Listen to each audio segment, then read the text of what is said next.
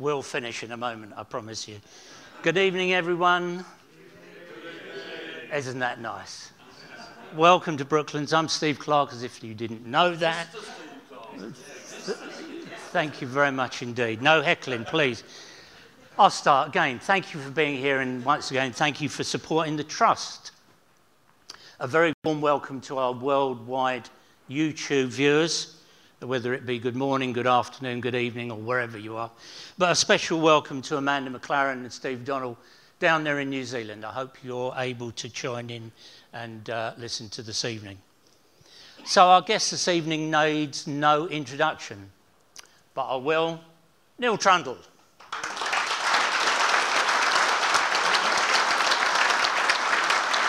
Understand. You're over there.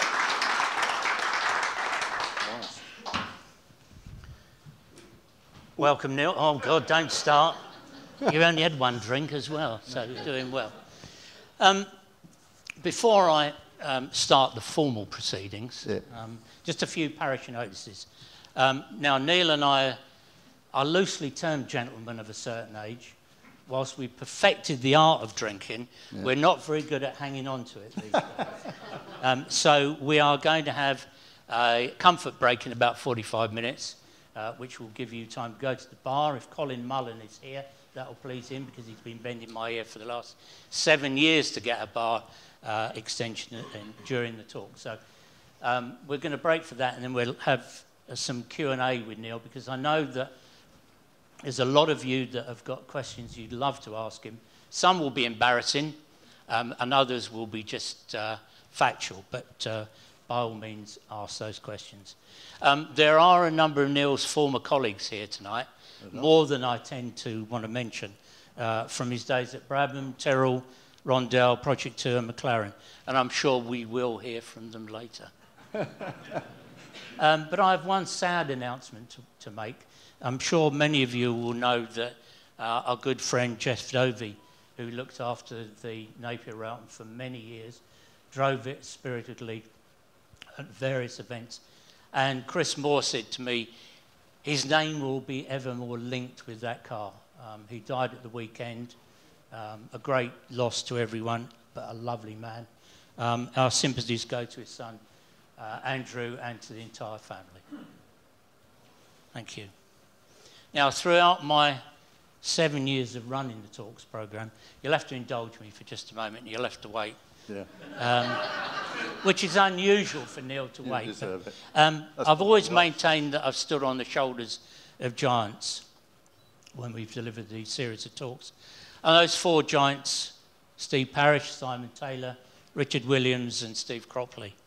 Unfortunately, Steve Parish is off earning money somewhere else tonight. Um, love to be with us, but he will be watching. Um, he was the first guest that I booked, and it was a sellout from day one. Um, he's been a great entertainer. He's brought some of the very best motorcycle riders worldwide to us. It's been a bit edgy at times. Um, and, and, I'm sure that uh, many of you remember certain eventuals have, have been here, Carl Fogarty being one. But we'll move on from there. Um, likewise, Simon Taylor, uh, in my mind, a legend. Um, I remember listening to him doing Grand Prix commentary years ago, and who would have believed that he could be here with us? He's brought us some absolutely superb motorsport legends over the years. Um, and a personal thanks to him for the Stirling Moss event he commented on so well. Um, and the final couple of people, Richard Williams, motorsport, music and sports journalist. Books include Death of Senna and the Richard Seaman book, Race Life and Death. Richard, thank you it's been a pleasure knowing you. Uh, this is going to sound morbid, but Richard writes the most wonderful obituaries. I remember that.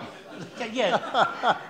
um, you learn more about certain. We have a common taste in music, and um, some of the stuff that he writes actually brings these people back to life again. So, thank you, Richard. And finally, Steve Cropley. Welcome, mate. Good to see you. Steve has more knowledge and contacts in the motor industry than anyone else I know. If he's offered me buckets full of advice, and thank you. My only regret is that you're not on the trustee board here, Steve. but we won't go there. But, gentlemen, thank you. So, So, here we are again, another instalment of the ramblings of a racing man. And we must be careful that we don't ramble too much tonight. okay, we have a certain amount of time. We will. And we've got to pack a bit in. But here to talk about you tonight, not McLaren, not the design, not the gearboxes, Okay. but your history of how you got to be where you were and where you are today. Okay. Can I first say, great to be here. And we cancelled this last year, Yeah, we did. and here we are, hopefully coming out of COVID and Omicron, and um, it, it's wonderful Absolutely. to support Brooklands. 100%.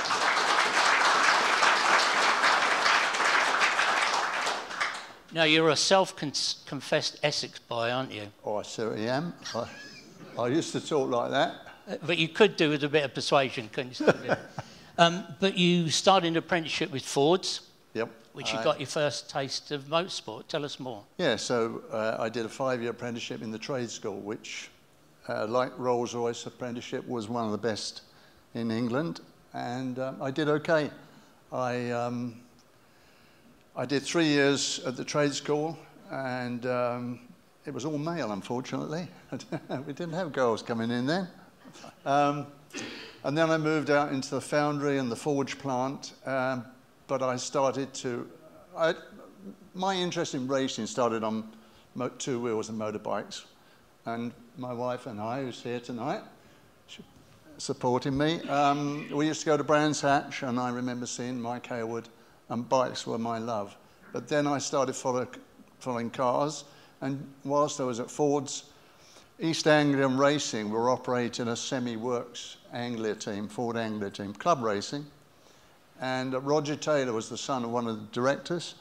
And so lots of um, parts came through the prototype tool room that I was working in. I was in Dunton Research from day one, first in the door we were. And I was a turner, toolmaker, fitter. And lots of bits used to come through for those race cars. so I followed the racing and I thought, This is your future. Yep, and I wanted to be a race driver. That was, in fact, most of the, lots of the mechanics that I've known over the years have always fancied themselves as race drivers. In fact, some of them made it as race drivers. Sure.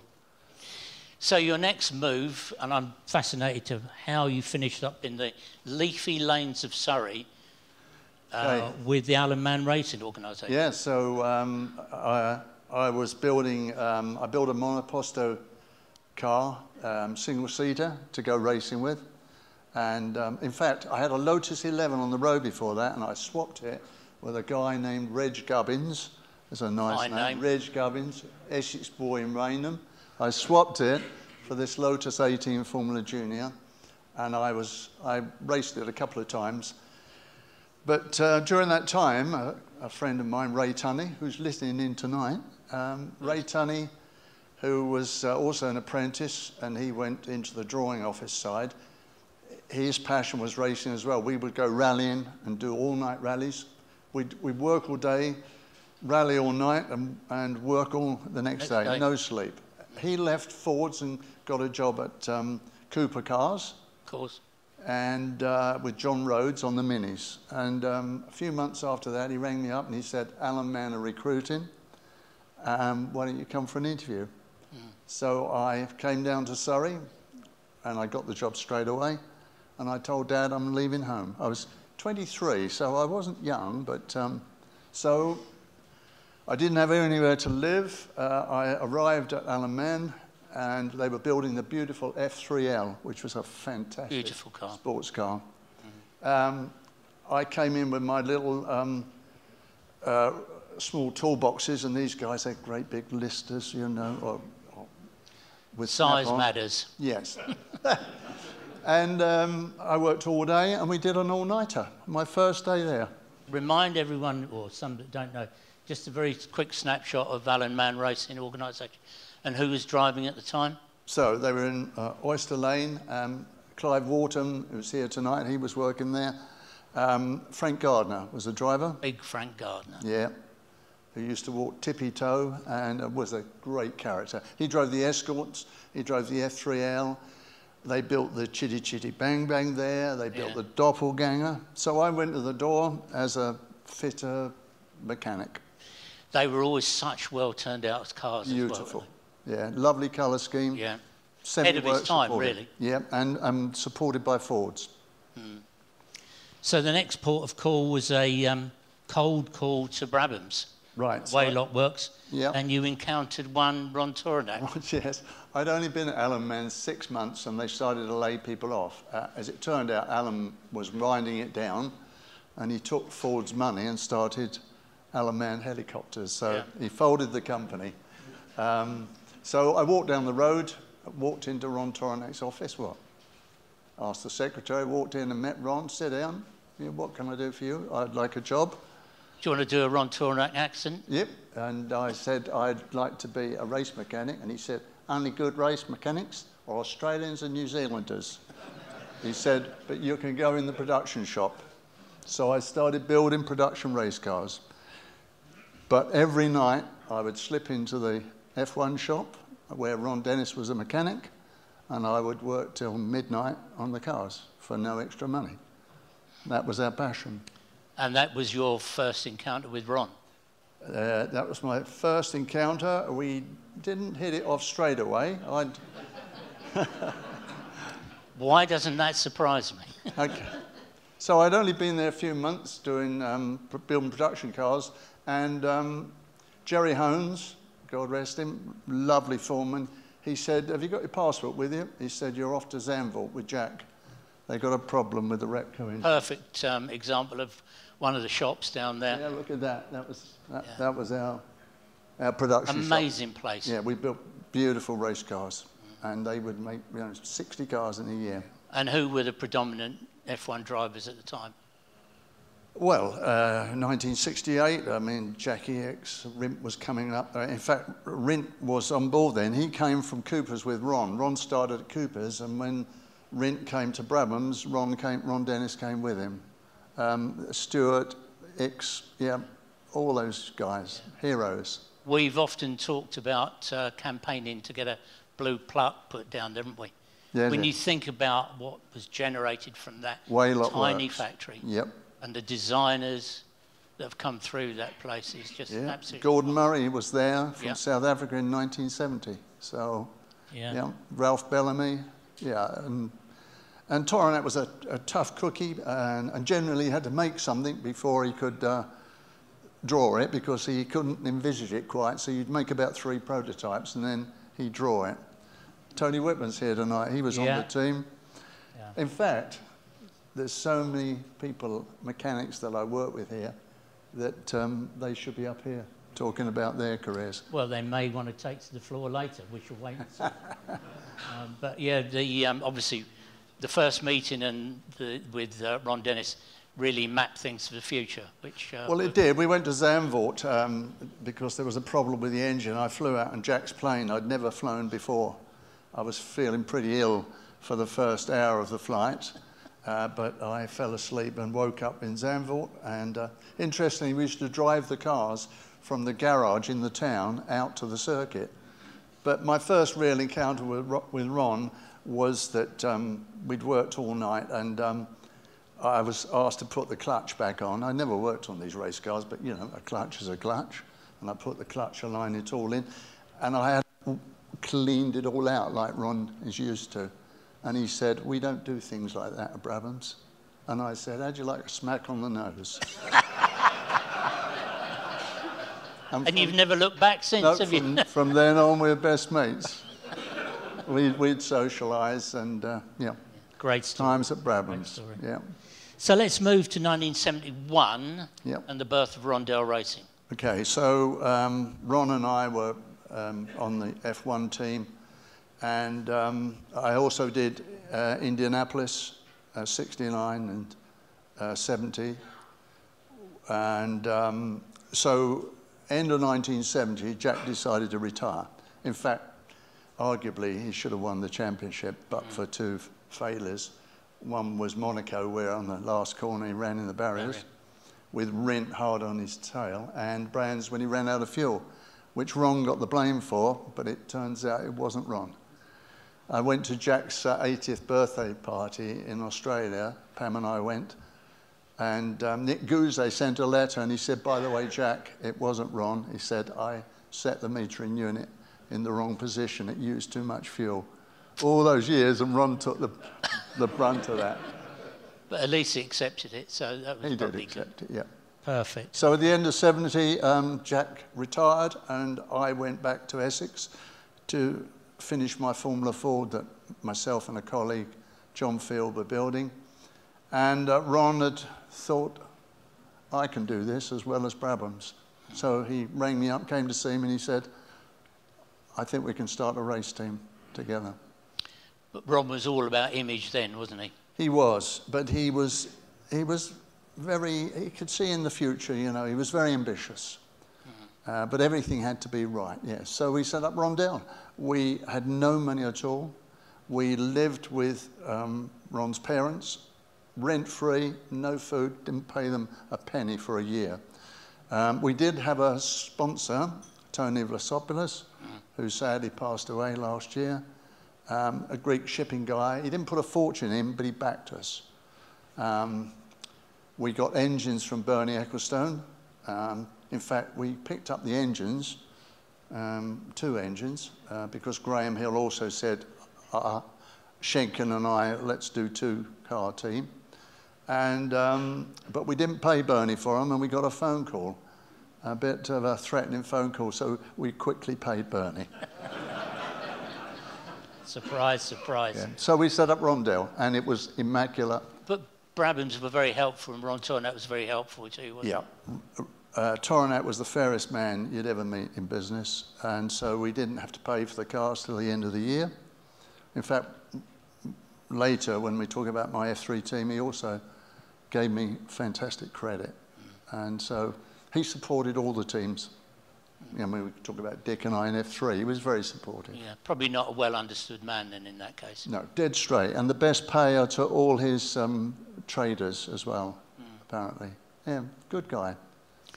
So in 73, um, you started to look at the prospect of a Rondell F1 car. Yep, which is that car there. Perfect timing. Yes.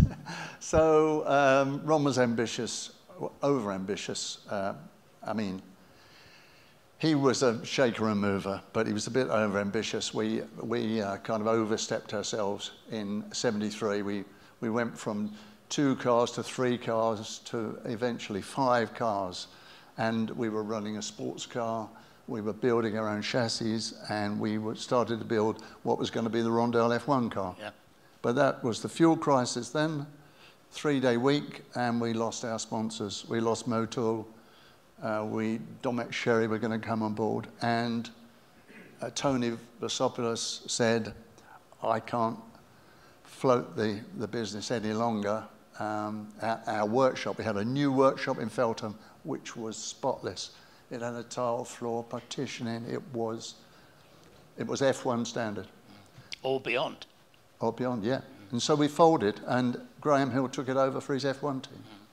So did it not morph into the um, token F1 So, design? yeah, when we folded, Ron went down the road somewhere, which I didn't know initially where. I was trying to salvage the creditors. I have to say, we owed people money, but they got paid back when Ron set up his own team and McLaren. All those people got All got paid. got the money back 10 times over. So um, Tony Vlasopoulos took the F1 car, the, uh, what became the token. So the token was Tony Vlasopoulos and Ken Grob became the token. We went into a little workshop in Hersham. Halfway. Yeah. Uh, two of us, Chris Lewis and myself, and Ray Jessop, the designer. We had lots of helpers, including my father now and again. Pam came down and fed us night and day. We didn't leave the workshop for three weeks, and we entered the Silverstone Daily Express Trophy with the car with Tom Pryce. Chris Meek sponsored Tom, he bought the engine. That was our F1 car, the token. It's a lovely little car, still running now in Wow. historics. Wonderful. At some point, you realised you wanted to move on to development, um, and you went to Tyrrell. Yep. So I was worn out. I was absolutely. I think you've on- gone on record and saying you've just about burnt out. I was. So uh, I rang Ken and I went down there and I said I'd like to do prototype work and started at Tyrrell. A fantastic team. Happy year. So I went there in um, uh, 74 and I did 74, 75 and 76. And they were great, great days. Um, I was involved in building the six-wheel Tyrrell. In fact, I was the sort of project manager. We took a 007 and we cut the front off, and Derek Gardner designed all the steering. And it, was, it wasn't any quicker than the 007, but it certainly made the press. Certainly did. And we did the launch at London and covered Yeah. the front wheels, and when we pulled the cover off. Best kept secret in motor racing. But the rumour is true. You were the first person to drive it. I was, yeah. So uh, once we launched it, um, we needed to do all the brake balancing and uh, check the brakes out, and our drivers were elsewhere racing. So um, Ken said, "You've got a racing license." He said, "You can test it." So my mechanics that I worked with had to be my race mechanics on the day. I bet they loved that. Great. and I was determined not to spin it, but I came down on about the tenth time and did a spin turn, and I, I lost it, and they all cheered. Was it? Was it completely different to drive? No, well, I mean, I'd driven Formula Ford. It was, it was no, you, you wouldn't have known. I mean, you could see the wheels, but and we had little windows in the side. So you could see. Yeah, but the Jody hated that car, but, and it was actually very unsafe. But it was quick, and he had a couple of wins. Oh no, he had one win with it and loads of second places, and that was for me magic, magic time. Mm. I went. I, Pam and I were together then, and I used to say to her, I'm doing this secret car, and what's different about it? I said, it's got four wheels at the front. And she used to forget, and I was afraid she'd tell someone. It was the best kept secret in motor racing. Yeah, yeah. Marvellous times. So, back to Ron Dennis. Yep. Project One, Project Two, the BMW era, So pro car. I went back with um, Ron uh, end of 76. Um, why did I leave Tyrrell? I, I loved Formula 2. And Ron encouraged me to come back. He could be very persuasive, you know. I'm sure. So he said, and I was moonlighting for him anyway, doing stuff, and welding and stuff in the evenings. So he said, come back and join me. We're moving places, you know. So I went uh, end of 76, and we went right through till um, the amalgamation with McLaren. So, and we did so much. We, we won the championship. Dick was running the car for Stefan uh, with Marlboro money, and this was the big Marlboro involvement, starting to come in with Ron. I should just go back because when we had Rondell, John Hogan, God bless him, Yeah. Mr. Marlboro, he was working for us at um, Rondell 1973 on 10% of any money he could find. And he didn't find us much, but he found himself a damn good job in Marlboro. um, so Ron called, I think, called on the favour, and Ron started to get Marlboro money. So we ran Niki Lauda in the pro cars. Peter Hennessy is here. We built 36 of those things. And where did you build those? We built them in Poole Road in what was the old furniture warehouse, Yeah. and we built them in the upper floor. And Peter and I put in uh, what was a, a truck lift, a, f- a four car, a four screw lift to bring them up to the second floor. And uh, we built 36 of those, and there was the Pro Car Championship. Championship, Yeah. We ran Formula 2 for Chico Serra with Marlboro. Um, no, he had Brazil money for Andrea de Cesaris with Marlboro money. So we were getting well in with Marlboro. And then we started to build what was going to be the Project 4 Formula 1 One car. car. Mm. You talked about the amalgamation with uh, Project 4 and McLaren. How did that go and what was your involvement? Okay, so my involvement was in the carbon chassis. So I'd like to put it on record that I was the person that introduced John Barnard to British Aerospace uh, when we sat round the table and British Aerospace said, you, you're not looking at honeycomb, you should be looking at Carbon. composite carbon. Uh, I met this guy in hospital when I was having my tonsils out, and I said to him, We need some uh, advice on doing honeycomb chassis. So we, um, we went down to BA, British Aerospace, and they were the ones that put us on the carbon chassis. So we started to build the carbon chassis. Mm. And the assistant on that project to John Barnard was Arthur Webb. Yeah. And Arthur was here at the John Watson, John Watson evening. Yeah. And at the end of John's talk, we had questions, and I mentioned Arthur, and I said, Arthur, you, are you here tonight? There's a rumour you're here. And he never stood up. No. And afterwards, he came up to me and he said, What was your involvement in the carbon chassis?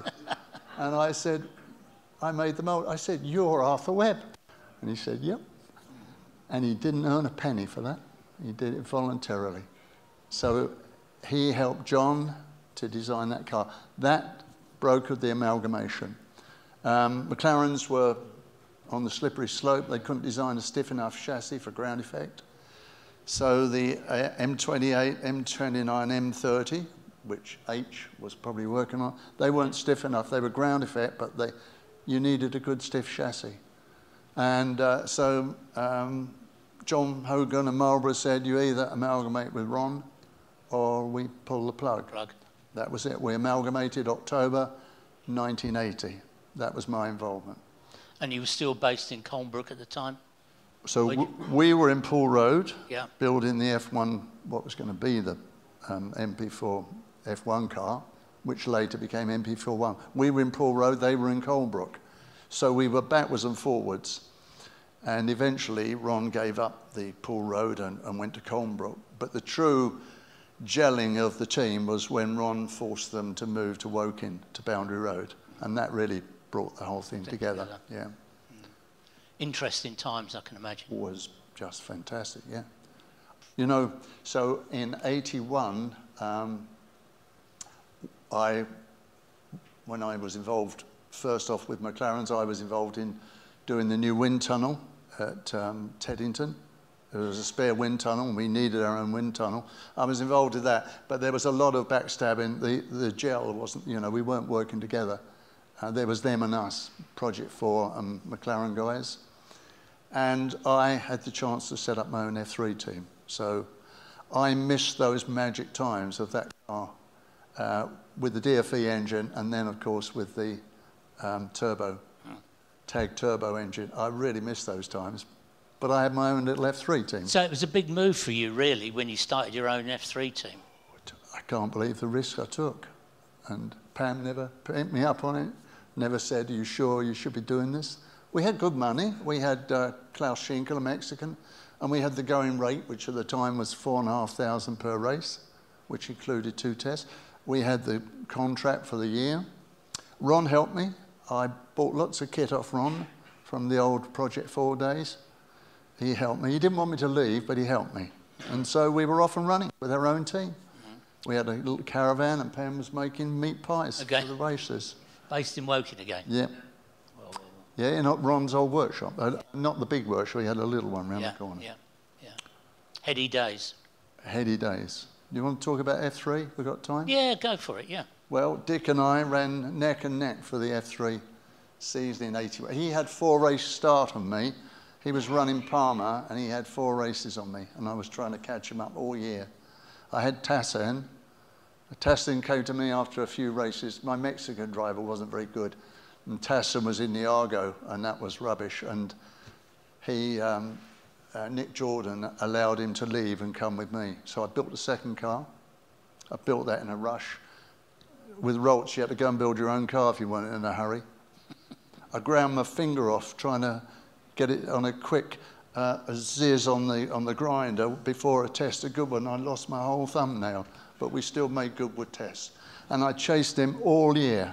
We had five wins, and uh, he had seven, I think. And uh, we never called him up, so we were neck and neck. It was good, though. And you're still talking to him? Yeah, well, yeah. He's Mr. F3, isn't it? Well, he was Mr. Yeah. F3. Yeah. yeah, absolutely. So, magic time, my yeah. F3 team. So, um, 1988, you're enticed back to McLaren. Before that, 85. 85. So I ran my little F3 team, but we were struggling to get money. I was let down by um, a Brazilian driver, Louis Schaffer. He said he did four races, and I, I came for the next payment, and he said, I don't need more money. I never had it in the first place. Just so I didn't zap him one, but I. So I found other drivers, but that, and so I folded the F3 team.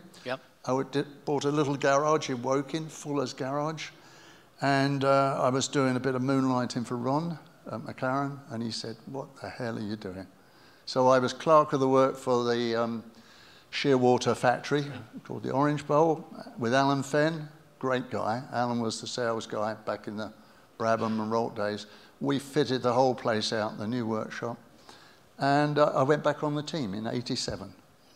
I was travelling fabricator, and in the end of '87, um, Ron decided I should be team manager. Uh, sorry, yeah, team manager. Sure. And so we negotiated our money. Um, unfortunately, my poor old mate Barry Alterhan, he had to stand down, but we went down the pub and sorted it out, and he didn't bear me any grudge. So I was, um, sorry, not team manager, chief mechanic. Uh, so that was it, 88 season. So you were there at the birth of the Golden Child, the MP4 Yep, one. yeah. Tell us about that era. Okay, so Ron said we got Senna coming on board, and I said, um, so I want that money plus prize money, and he said, well, we might have a bad year, and I said we might have a good year, but was so Senna brought the Honda engine. Yeah. That was the thing, and sadly we stole the engine from Williams. And he'd come from Lotus, hadn't he, to you? He'd come from Lotus. They had um, Honda with Piquet and a Japanese driver, and we had um, Senna with the Williams engine. So we took it straight off Williams, which that happens in racing. Dog eat dog. the Piranha Club. So that was a crazy season, wasn't it? Fantastic season. Tell us, talk us through the season that uh, it kind of ended up with Senna winning the championship. But uh, Right. well, Yeah. So, um, I mean, the car was quick, straight out the box. Um, the engine, obviously, was so well sorted. The chassis was good. Uh, the drivers were the best. You know, to win a championship, it's quite easy. You've got to get the best engine, best drivers, best tyres, best chassis, and reliability. And if you've got all those, can't go wrong. you can't go wrong, and we didn't go wrong. We won 15 out of 16 races, and um, it was, you know, we didn't have to alter the car drastically. You know, we didn't do massive development like they do now. It was quick out the box, and we kept that advantage all year. And ironically, the Lotus with the same engine, and they had active ride, I think, at the time, it wasn't on the pace. Um, it was just a magic time, and uh, it goes down in history, you know. For lots of different reasons. Yeah, and there's some of the designers here tonight, and- Yeah. and the team of that car. So, how did you find working with Senna? What was the relationship like? Well, he was tough, but he was very quick. But you know, they were both very clever. They used to use things to their advantage, and um, so when we went to Imola, the very first test, and Alain was due to run round in the car, and all the other teams had set the pace. We were the, on the last two days of testing. Ferrari had been there, and everyone set the pace. Alain went out and did a few laps, came in, and he said, "We can win the championship in this car." And then he went out and put a lap time in. and It was about second half quicker than anyone had run, and they all thought we had the turbo boost up. And, and Senna wasn't due to drive, and he persuaded Ron. He said, "I want to drive it now," you know. He, he insisted that he had a go, Oh, and he went out and obviously went Listened, quicker than, yeah. So um, he was very pushy, but they were both. They used, you know, they used the team to the best advantage. And what was the atmosphere like in the team? It was good in 88. In 89, all went wrong. Yeah, at Imola, it all went wrong. You know, um, Alain said Ayrton reneged on the, on the deal as to who should get, you know, who should get to the first corner first. The other one wouldn't attempt to pass. And the race was stopped and restarted. And uh, S- Alain jumped him on the start and down the first corner. And Ayrton promptly went down the inside. And that was it. Yeah. That was I the can end. still hear Murray Walker commenting now. End of the honeymoon, yeah. I mean, so we weren't that involved. We, we were aware of it, but we weren't in the debriefs. Um, I'm sure Steve Nichols was involved a lot, and Jo Ramirez and Neil, they were involved in the, the bad taste. But it, in the garages, we weren't. You know, they came, they got in their cars, they weren't at each other's throats across the garage, you know. But yeah, it was there. And of course, culminating in Japan, when they had each other off. Yeah. That was bad for us mechanics, you know. We could see it. Last thing you wanted to see. Yeah. And that was not like the Senna, um, like the um, Lewis Championship this year. It wasn't the right way to finish the championship. No. That's not what you want. And we could see it building up to it on the big screen. We said this is going to end in. But it was like last year. You could almost feel something was going to happen. Yeah. Whoever writes those scripts, yeah, got it right. Got imagination absolutely. So we'll probably talk more about the Senna era when we get some questions later, but following the 89 series, you hang up your tool bag and leave the travelling circus behind? Well, yeah, I travelled for quite a few years yeah. and, uh, you know, the family were, gro- were growing. And I thought if I don't find myself a slot back at the factory, um, you know, when I, if I leave it much longer, there won't be any jobs permanent jobs, you know, um, factory-based jobs. So I said, I think I'd like to finish. And Ron said, well, maybe stay on. But the, a job became available running the gearbox shop. Yeah. And I had 16 years of challenging wow. times with my dear colleague Dave North, who's here tonight. Yeah. Genius of gearbox design. Such a nice guy. I don't think we ever had a bad word between us. Um, so I did 16 years in the gearbox It's a long time, isn't it? Yep, and we did some all-nighters. But probably when you arrived, a gearbox looked nothing like the ones you would see today. Well, when I, uh, when I first took over, we more or less had Hewland derivative gearboxes um, for quite a few years. In fact, you know, race cars still have dog boxes. They're seamless shift and computer control there's still the cogs in yeah, the back. They're not CVT, that never came about. So they're still dogs and cogs. But uh, certainly we had magnesium casings, then we had aluminium casings, then we had fabricated titanium casings, and, and then carbon casings. And progress was stunning. Yes, yeah. So finally, you find your way into the Heritage Centre.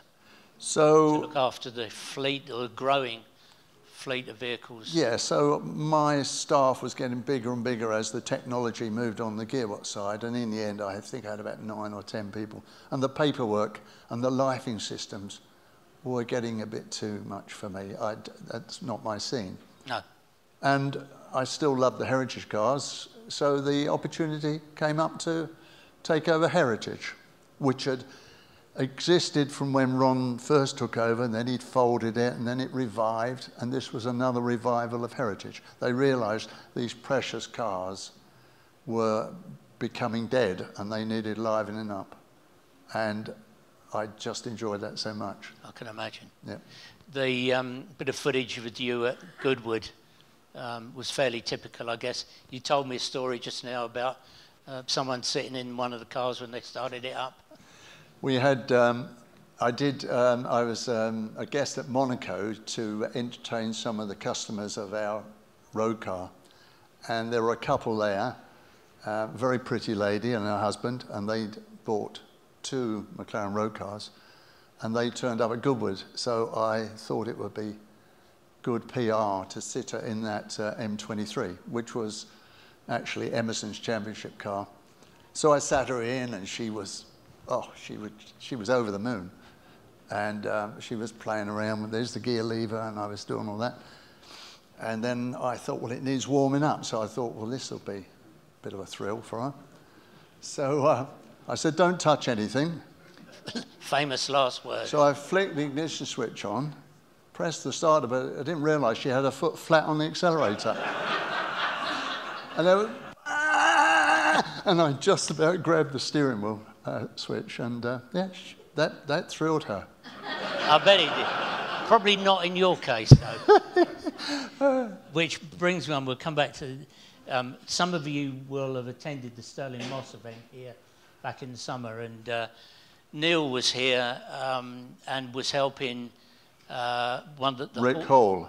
to Hall and start Hall. the Maserati 250F, which was about to become the star of the show, but the bugger wouldn't start, would it? It wouldn't start. So he dragged it out of the workshop, and it hadn't been run for six months.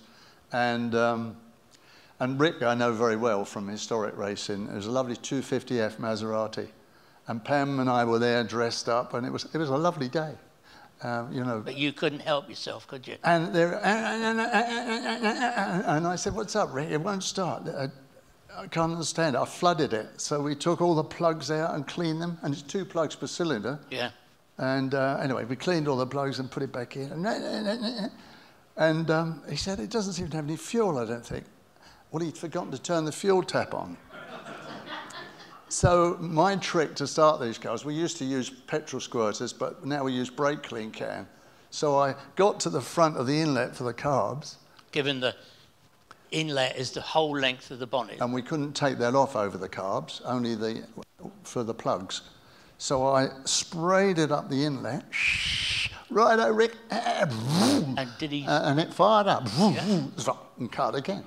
So I give it another go, and my hair, I had my hair cut this morning. My hair was down to here the last, but it was long then. So I sprayed again. You wouldn't stop spraying though, would you? And I, I, I just uh, stood back. It was very hot, and I sprayed again, and away she went, and it, it primed the fuel pump. I've never seen anyone move so quick. No. And I had uh, no eyebrows, and my moustache was ginger, burnt, and I had no hair there. I said, That's the last time I ever help you again, Rick. Yeah. But at least the car ran and it was the star of the show. So Yeah, it was. thanks to you. Just going back to the Heritage Collection, do you have a favourite in there? Um, well, the 4-4, of course, uh, the Turbo 4-4 and uh, uh, MP41, Right. chassis number one, the very first carbon chassis. Um, yeah, I mean, it, it still looks nice, and it's the chassis still sound. You know, this years ago they said, how long is this composite resin chassis going to survive? Are they going to start to fall apart in 10 years? But we tap them and they're solid, and we, we don't twist them and check them for stiffness, but um, looks as good as when we put it together. Yeah. Bit of fading in the sunlight in a few places, Yeah. Yeah. but amazing material. But do you have problems maintaining their ability to run? Is that becoming a problem? Or Well, the old DFV cars, MP41, that's easy. But when we come to the TAG turbo engine ones, which had the Motronic uh, uh, control system, electronic control, computer control, then you've got problems. Uh, and yeah, they do die. And, and in fact, the later cars, 10 years' time, I don't know if they're going to be able to run? and TAG um, Electronics, which was founded with Ron Dennis, TAG Electronics, and um, Dr. Udo Zucker from Bosch. So when the turbo um, Porsche engine finished, Ron took Udo Zucker from Bosch into McLaren's and formed TAG Electronics. Oh, really? Right. And um, so Tag didn't keep all that software. It's all lost, you know. I mean, there's a guy that's bought up uh, some of the old boxes and he's starting to uh, refurb them. But um, in fact, Uberha- um, Eberhard, Eberhard Galber, um, the Bosch uh, engine electronics man, he started working on his own in retirement and he made us a new box a couple of years ago and it was better than the original, Original. All new systems, you know. Yeah. More reliable. It is a problem with all these cars, though. and it'll only get worse. Yeah, well, yeah. There's a very young Lewis Hamilton just flashed up on the uh, screen. Do you remember that? Uh, I, I think you look very young there as well. Uh, You saying I'm look so old when, now? what year was that, Um, roughly? oh, well, it, 2007, yeah, probably. So we knew him from when he was nine years old, when he Wow. first came onto the scene with Ron, and we used to used to come to our kart races, and, and we followed his karting and, and supported him all the way through. And then he came on board, and what a talent! And just for the just for the sake of saying to Ron, I'd like to drive for you in the future. But Ron was good to his word. Oh, uh, sure he was, yeah. And he always is, actually. he's a tough cookie, but um, you know he's actually supported a lot of people. And in COVID, he, he hasn't been recognised for lots of charity work he did in COVID. He set up with Absolute Taste, his catering company. He set up and did thousands of meals for the nurses. Cost him, you know, millions. And um, never get recognition. He wasn't recognised for that. No. But did he want to be though? No, he's, he's strange. You know, I said to him, Ron, we've got to get that knighthood for you soon. He said, I'm not really bothered, but I bet he is. we, um, well, it's nearly two years ago now that we did a kind of spoof "This Is Your Life" on Zoom, didn't we? We recorded from my retirement. It was lovely. And yeah. um, Thank uh, you. we managed to get in touch with Ron's secretary, and she said, "I don't know whether he'll come online or not." And true to his word, he did. Um, halfway through the session, he stole the show, though. it was meant to be your evening. I know. He stole the show. Of course he will. So, um, yeah. That's how he gets money from people. Yeah. I was going to put a third. I was going to put a third chair here tonight, just in case. Oh.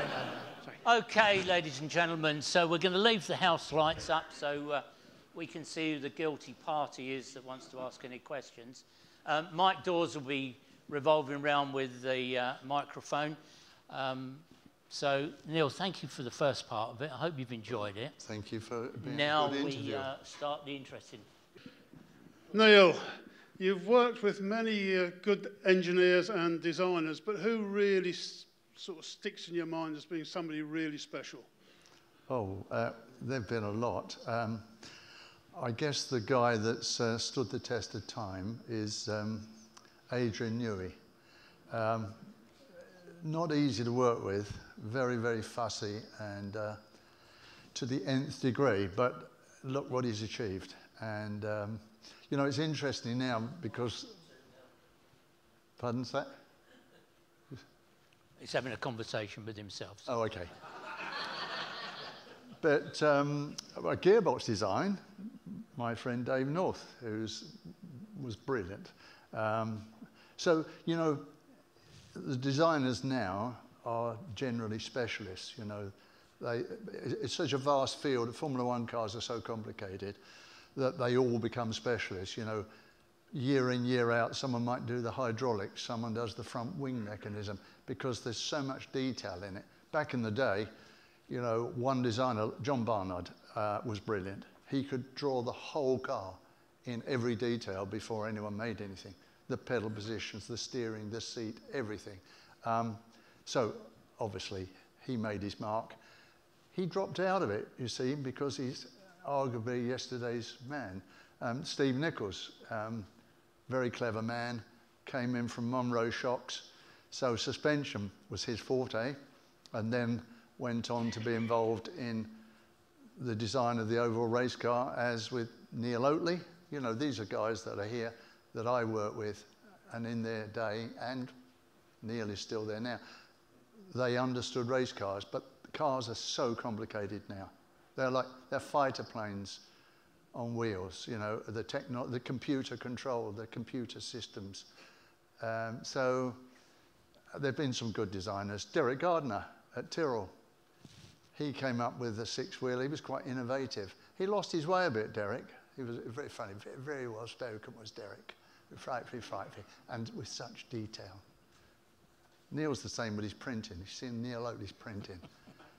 You know, I'll tell you something interesting. He's um, smiling down the back there, so you're... Uh... yeah, so a lap chart from Neil Oatley is beautifully done. It's like a work of art. But um, it's interesting that um, the designers now, uh, they, they are struggling with these new cars with ground effect. Now, we had ground effect, uh, but now ground effects come in, they're experiencing porpoising. Now, Adrian Newey will fix it, but it, it's porpoising. Uh, when we first started using ground effect, we experienced it in 79 on the Formula 2 car, and the Formula 1 teams were experiencing it. Porpoising is when you go quicker and quicker and quicker down the straight, and the thing starts to suck down and suck down and suck down until the ground effect uh, plane becomes close to the road, and then suddenly you, it stalls and you lose that and it goes up and then it gets sucked down. So in the end, you've got this effect. Well, apparently they're experiencing it now. Well, we fixed it back in the day. I think we made rising rate until it came down just before the point of that stall and it kind of suspension became solid. And that's why the drivers didn't like it, because the cars were so harsh then. Mm. They had no suspension movement. Mm.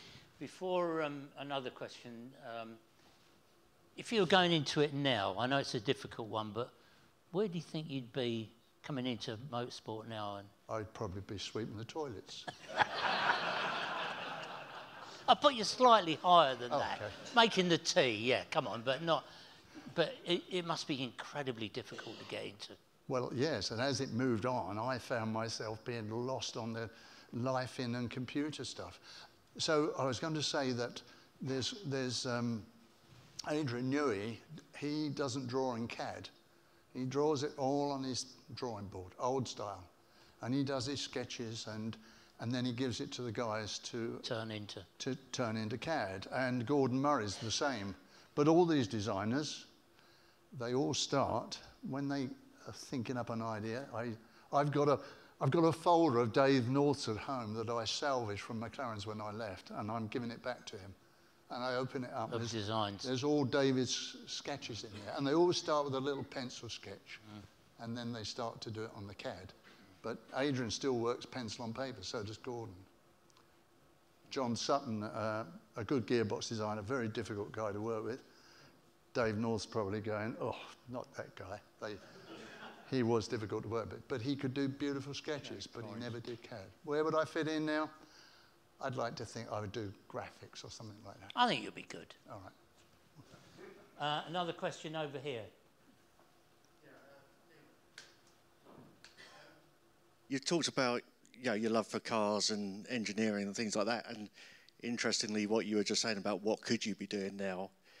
There was a time when you used to come into work and your moustache would be a little bit singed um, because you've been practicing certain circus skills. Uh, I wonder if you'd like to talk people through that because maybe not everyone knows about that. Okay. So I like to do wild things, as my wife will vouch for. How far are we going with this? Uh, listen, if this, if this wasn't live stream, we'd have a lot more to talk about. Cut the feed now. so um, I do crazy things. I've done rock climbing. Anything that's uh, wild and interesting. So Hammy at work, this guy at work, he knew I was into that stuff. And um, he said, I'm going on a fire breathing course down in Brighton. Do you want to come? And I said, uh, yeah, I'm up for it. Well, come the day, and I couldn't make it. So I said, well, you go. When you come back, you show me how it's done. So Hammy went on the fire breathing course. He's a crazy guy. He rides a unicycle, and, which I'm jealous of. And he came back, and eventually uh, he said, When do you want to do these lessons? And I said, Well, anytime. So we did it over my allotment. So there we are with paraffin breathing, flame throwing over the allotment. So I was going to do it as my closing thing tonight. and you and you were worried about starting the Maserati 250F. I'm really surprised. I've had a few close ones. I think we spoke at one stage and you said, I'm off foraging tomorrow. So clearly you've mastered the art of not eating a bad oh, mushroom then. Yeah, that was a waste of time. So the family always buy me surprise presents. I don't like to have gifts, you know, to do something. So they sent me on a foraging thing last year uh, in between the lockdowns. And I thought we were going to be picking mushrooms and we ended up eating grass all day. Oh. and we didn't even find the right grass. Clearly not. Another question. Uh, one oh. over here, Mike. they're always the furthest away. You have to get. You. So the man who's about to take the mic is the ex-McLaren paint shop manager, and his nickname, his nickname is Teardropped, Teardrop, because he always left a teardrop on the paint. George Langhorne. Good evening, Neil. And, and, and George's quote is the paint always passes the line first, the finishing line first. Please remember that. uh, Neil, I've got a question for you. With all this knowledge and history that you've got, have you ever considered writing a book? Oh, that's a, a, a very serious question, and I've started, but you know, to get, sit down and dedicate the time to do it. So Jo Ramirez did a lovely book, Memoirs of a Racing Man, and he took six months and he took six hours every afternoon doing it. I've started and I'm scribbling notes, and my daughter said, You've got to do it. And, but actually, last week I did the first. So everyone says, Well, don't write it all down. Do recordings first and then come back to it and type it. Mm. So I met with Robert Lifford, who was my stats man on my F3 team. Um, he's a real ologist, stats man.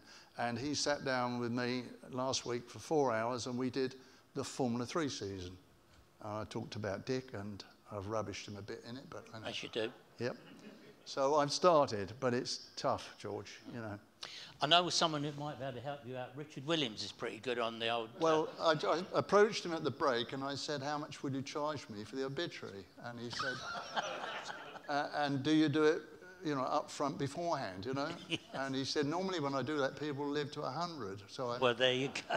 and I said, have you done your own one yet? And he said, no. Excellent. Guy. We've got off the subject of motor racing quite quickly, but there we go. Um, gentleman in the front here. Yes, sir.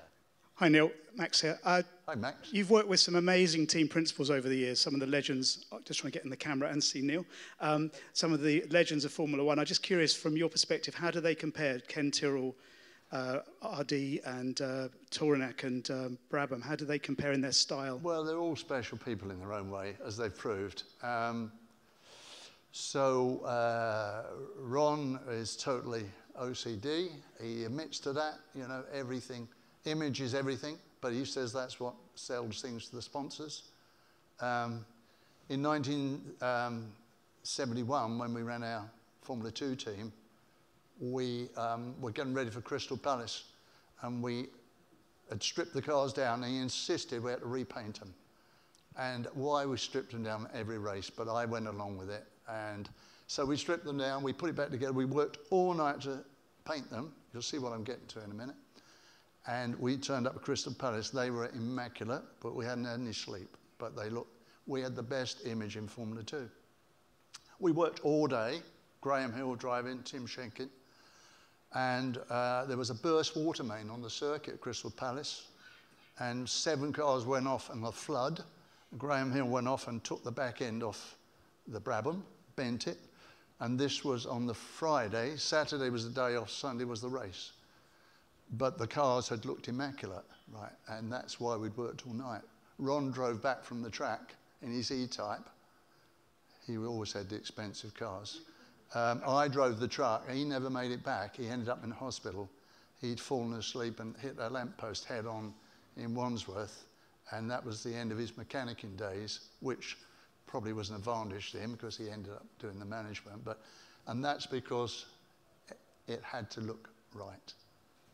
And so that's his image. Um, Ken Tyrrell was very fair, um, lovely guy. You know, we were a family at Tyrrell. Tauranac, well, Tauranac, he was, you know, he never bore a grudge, Tauranac. He'd shout face to face at you one minute, and then two hours later, he'd be chatting to you. You never approached Tauranac until he'd had his morning coffee and cigarette. but yeah, he was, so they're all different in their way. But he was a workaholic, wasn't he?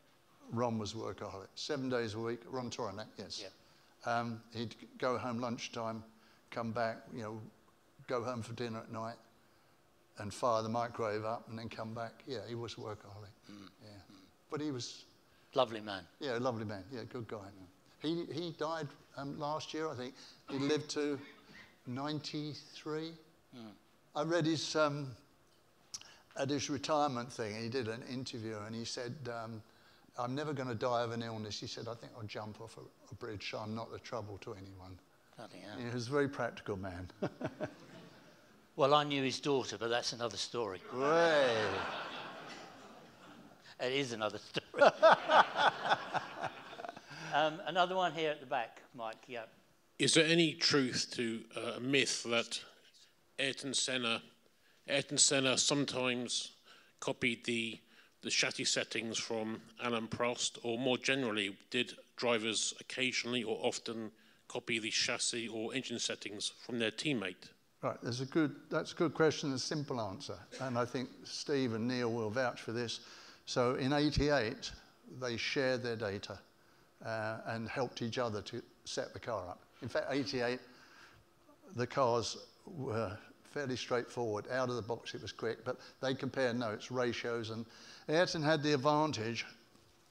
Um, I'm not sure Steve would agree with this, but Ayrton had the advantage coming from Honda, and in the first year, certainly for the first part of the season, Alain wasn't using full revs, and I don't think uh, I don't think Ayrton told Alain he wasn't using the full benefit of the engine. Uh, and why would he? why would he? Uh, but um, but they, they worked very well together in 88. 89, well, I think I wasn't at the debriefs, and these guys were, I think, they weren't separate in their debriefs. You know, they shared notes, and yeah, good question, though. Another one at the back. Yes, Mike.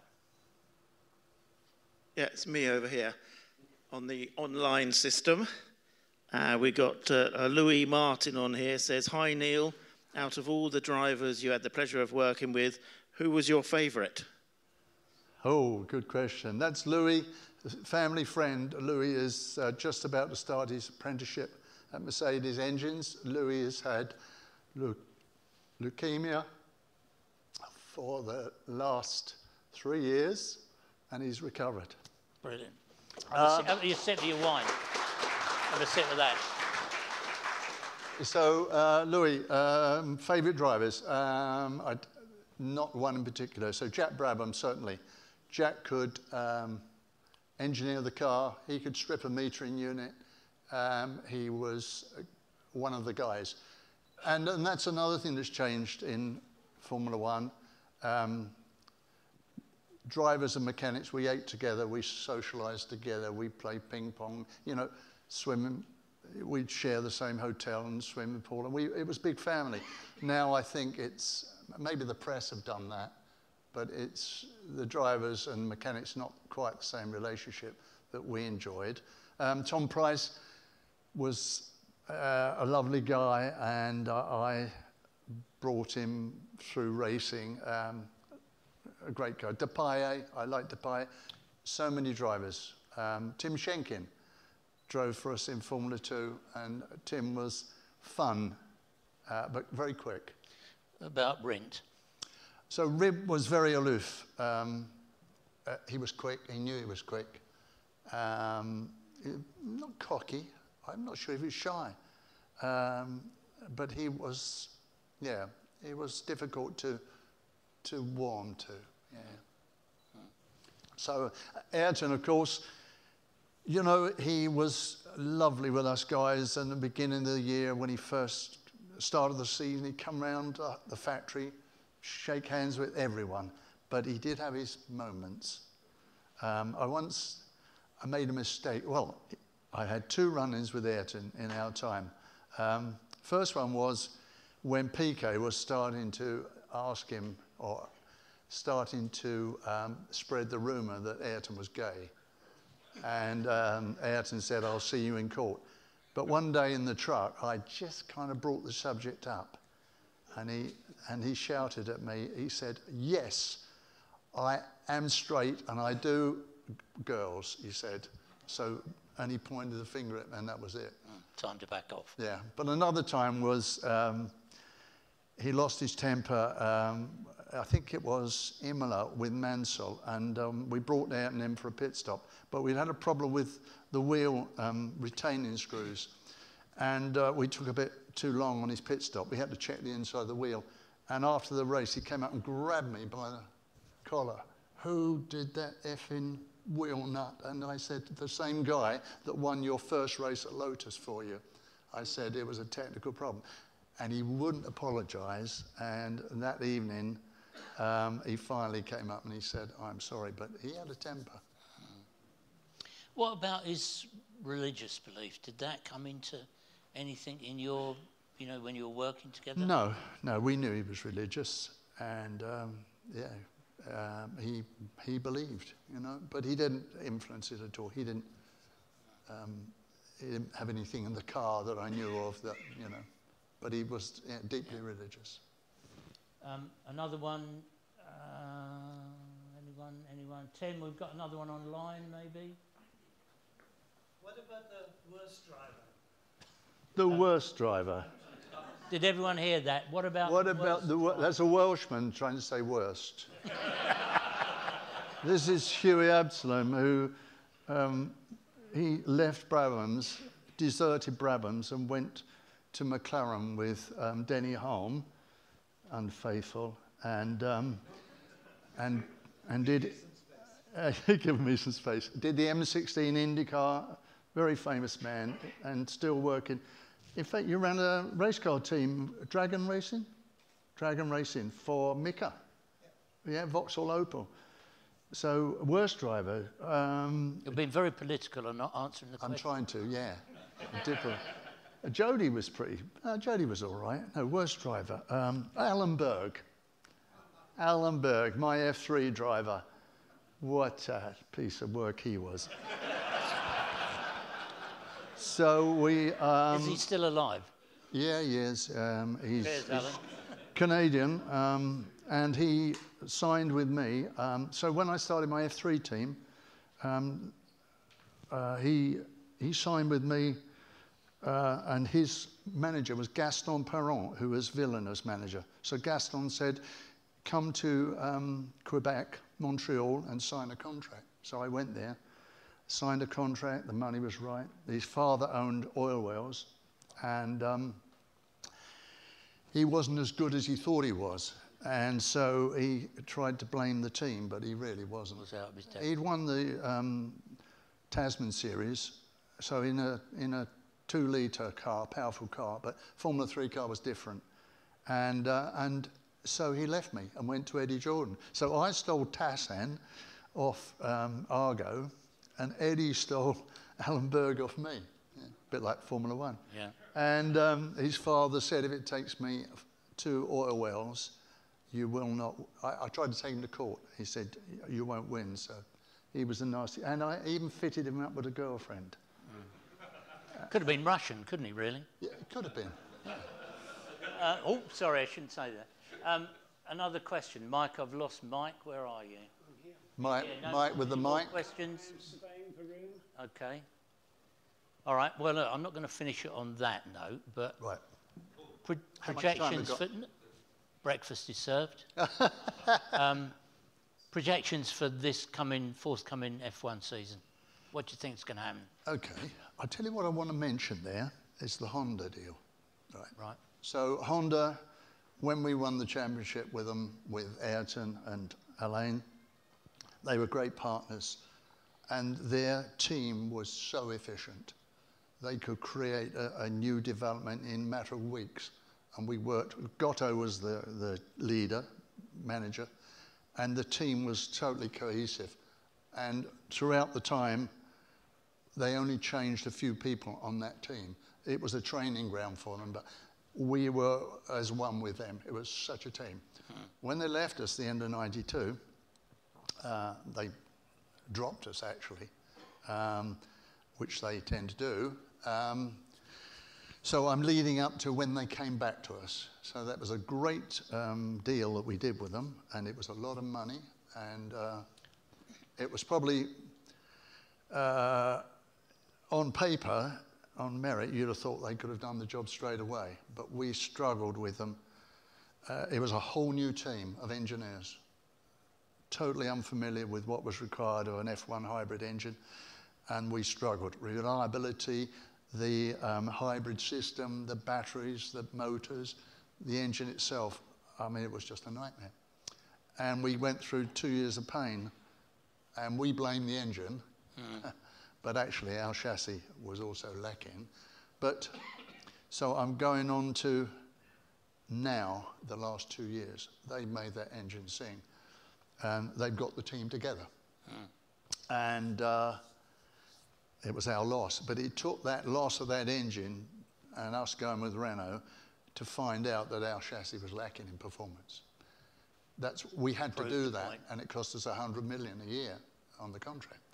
So now, here they are, you know, top of the pile uh, with a fantastic engine, the equivalent of Mercedes. But I'll tell you a little story which isn't in the public domain, and it should be. There's a guy named Axel Vendorf.